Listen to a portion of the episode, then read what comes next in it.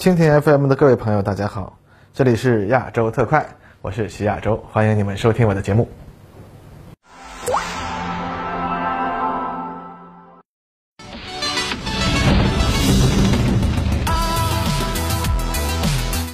各位朋友，大家好，欢迎收看本期的亚洲特快，我是徐亚洲，在这儿啊，和您一起关注最新的军事科技话题。啊，最近啊，有个视频在网上突然出现了大量的转载啊，这就是中央七套节目播出的国产新型车载一百二十毫米自动装填迫击炮发射外贸型制导迫击炮弹的视频。那本期节目啊，咱们就来说说这种简单但又不简单的武器啊，迫击炮的前世今生。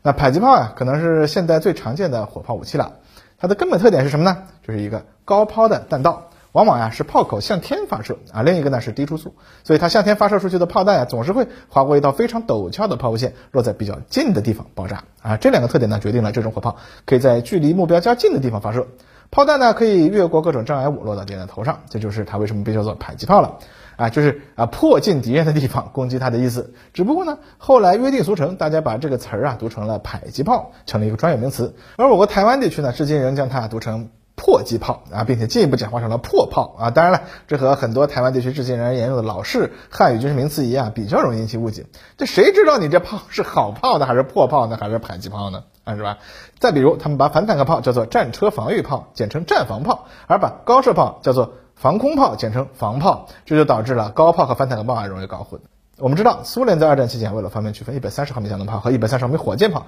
故意啊把明明口径是一百三十毫米的卡秋莎火箭炮给标志成一百三十二毫米，以免搞混这两种弹药。但是在台湾地区嘛，为了追求所谓的正统性，就非得沿用啊容易搞混的旧式军事术语啊，这就挺好笑的。啊，到时候啊很可能就会看到他们的四十毫米高射炮单位领到五十七毫米反坦克炮的弹药欲哭无泪啊啊！不过这也没啥嘛啊，无非是举手投降嘛，和弹药啊关系不大。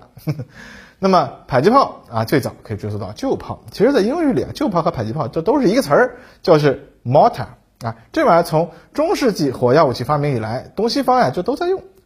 中国古代在火药武器技术方面的名词呢，往往比较混乱，有时候呢会把这东西归到虎蹲炮里面去。实际上，虎蹲炮是一个非常混乱的类型，主要是放在地面上发射的各种小型简易火炮，在中国古代呢，往往都被叫做虎蹲炮。那么西方中世纪则把这玩意儿叫做手推炮。同样的，这个手推炮也和虎蹲炮一样，包罗了各种各样的小型火炮。在《帝国时代四》的过场动画里演示的，就是一种很典型的手推炮，它就是类似于旧炮和迫击炮的武器。不过到了近代呢，尤其是美国南北战争期间啊，为了围攻要塞，旧炮被广泛的使用了。因为当时的直射火炮口径没法做得太大，容纳的装药呢就有限，而低初速高抛弹道的旧炮就可以装很多的炸药，在围攻战中啊可以投射更多的炸药，对于炸开坚固的要塞来说，自然是会更加的有效。那这一思路一直持续到近代，在一战中有不少所谓的炸药投射机啊，其实就是一种旧炮。那解放战争中啊，我军的梅良心炮也是典型的炸药投射机，原理呢是一样的。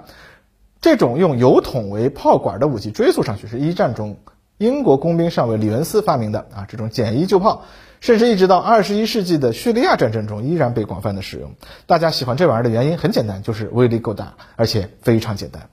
至于我们大家所熟悉的真正现代意义上的迫击炮呢，也是一战中出现的。这种八十一毫米口径的迫击炮是英国军械局的斯托克斯于一九一五年发明的。它的主要作用是让士兵可以带着它推进到敌人战壕附近，然后呢，通过几乎直上直下的弹道，让炮弹啊能够直接落入敌人的战壕里爆炸，从而起到压制敌人战壕中人员的作用。不过很快呢，这种迫击炮又被开发出了一种更凶残的作用了，那就是投射毒气。因为迫击炮弹的初速很低，不必承受很大的过载，所以呢，用来发射一旦破裂就会给自己人先造成伤亡的毒气弹正合适。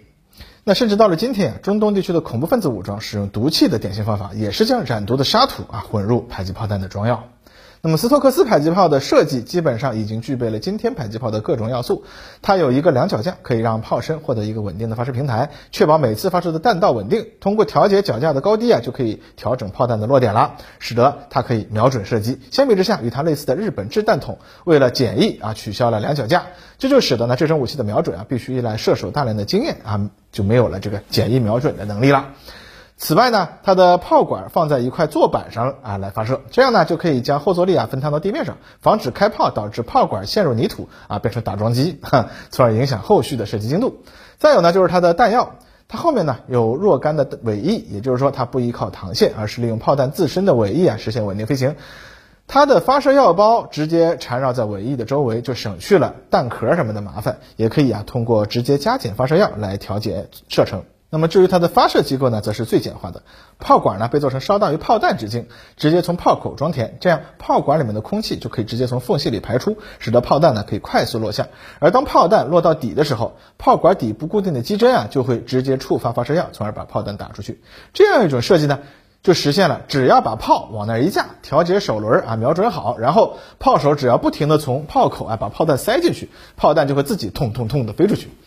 因此，理论上迫击炮的射速只取决于炮手的体力和炮弹从炮口落到底部的时间。一般来说，八十毫米迫击炮实现一百二十发每分的射速，那都是很简单的事情。如果装填手够强壮的话，更大口径的迫击炮也一样能达到这个射速。甚至对于迫击炮来说，最大的危险就是如果有一发炮弹没能够正常击发，而炮手呢没有发现，继续装填，甚至就会发生啊炮手往炮管里装进去一管子炮弹的情况。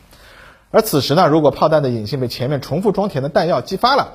那后果就不堪设想了。为此呢，苏联在二战后研制的一些迫击炮还加装了一个防重复装填装置，在炮管里面有弹的情况下呢，就不让射手啊装填下一发的炮弹。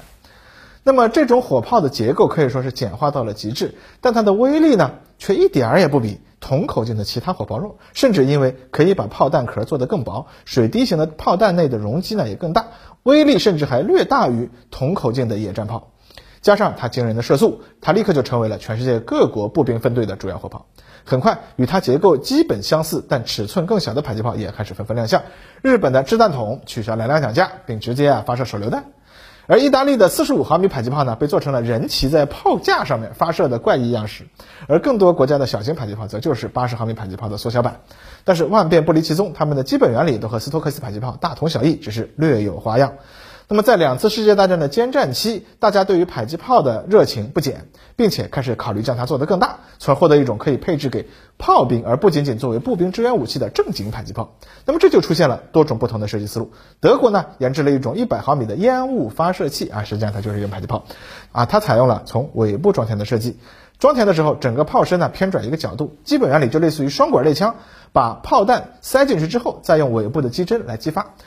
后来呢，苏联的一百六十毫米迫击炮也和它基本相似，而美国呢则开发了化学迫击炮。之所以叫做化学迫击炮，是因为当时的迫击炮首要任务是发射毒气。实际上呢，在战争中这玩意儿还是主要发射高爆炮弹，只是名字已经这么叫了而已。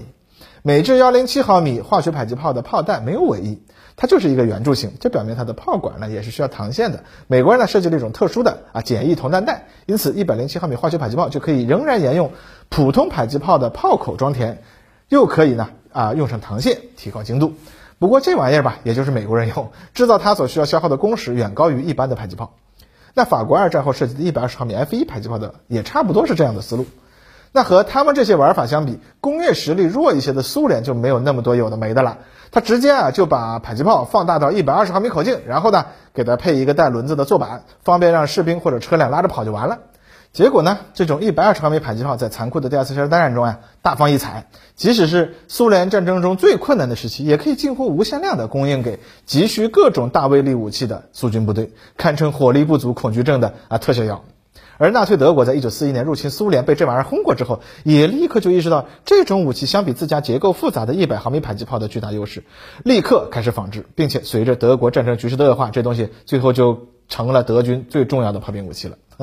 结果呢？整个二战东线战场上，双方战斗中最经常能够得到的炮兵火力支援，恰恰就是这种结构简单的玩意儿。至于威力呢？六十毫米迫击炮和八十毫米迫击炮主要是靠破片杀伤人员。由于迫击炮的炮弹近乎是垂直落下，所以它的破片也是向水平方向啊散射的，所以大部分情况下，只要卧倒就能够大大的减少被杀伤的概率。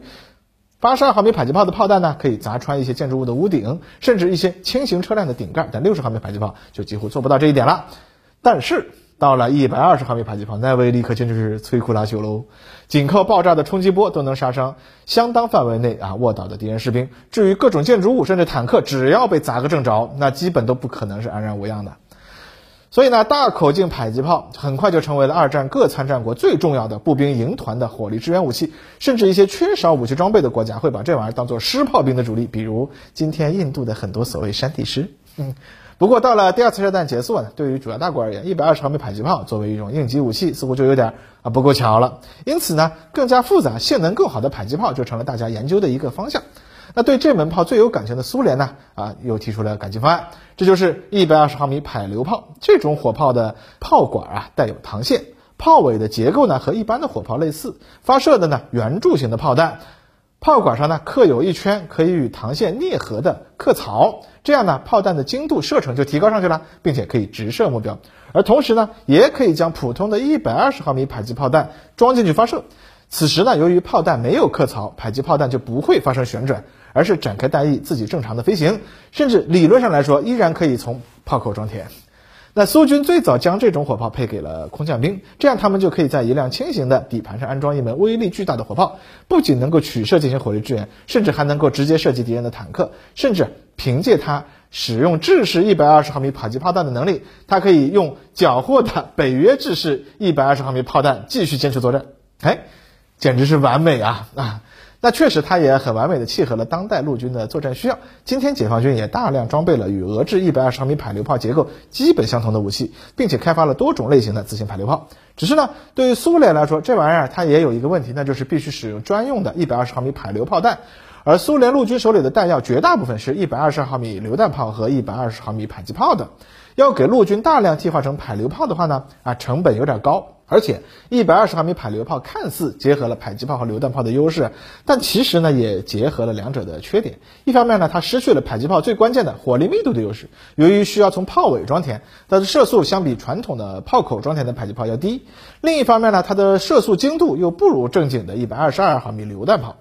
所以，俄军至今仍然大量装备二战时代的传家宝一百二十毫米牵引式迫击炮，区别只是二战时代的卡车啊太轻，只能拖着炮跑，而今天的卡车够重够大，可以直接把迫击炮装在车里带着跑啊，提高了机动速度。只是呢，在国际军事竞赛中呀，中国的零五式一百二十毫米迫榴炮和俄罗斯的这种字面意义上的车载迫击炮进行比赛，那就嗯。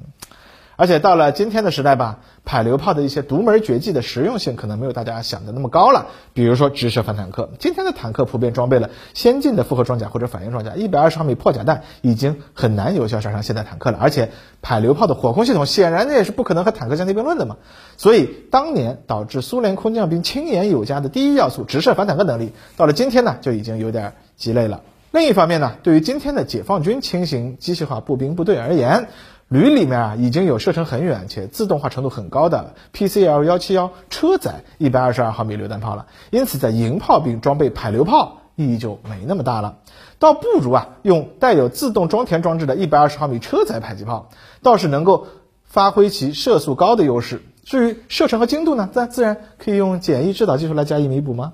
啊，那么这次。CCTV 七的画面中展示的外贸制导迫击炮弹使用了微型火箭修正装置，而我军自用的话呢，可能会使用更加简单廉价的一维弹道修正装置。它是在引信部分安装的一个像小螺旋桨一样的东西，通过这个旋转的翼面呢，它可以产生一定的控制力，也一样可以提高射击精度，并且呢，新型的电子引信可以根据需求实现空炸效果，取得更大的杀伤范围，或者呢，钻入敌人建筑物内部再引爆啊，杀伤内部人员。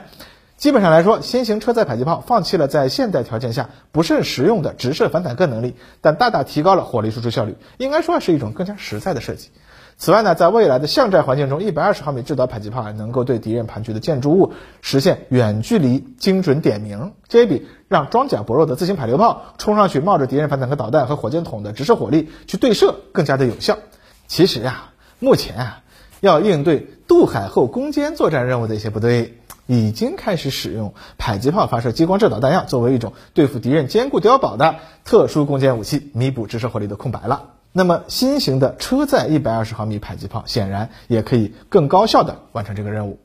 其实呢，俄罗斯总结叙利亚战争的经验发现呀，口径更大的二百四十毫米迫击炮和二百零三毫米榴弹炮，在东古塔、霍姆斯、大马士革的巷战中能够发挥更加独特的作用，并且呢。俄军为此还在新组建的装甲集团军中啊，专门编入了使用这种大口径火炮的特殊炮兵部队。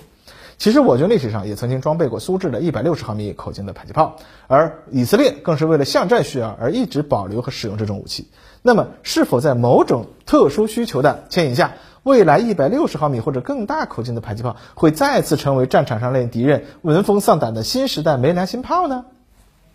或许值得期待哦。啊，好了，这就是今天咱们节目的全部内容了。感谢您的收看，也期待下次再见哟。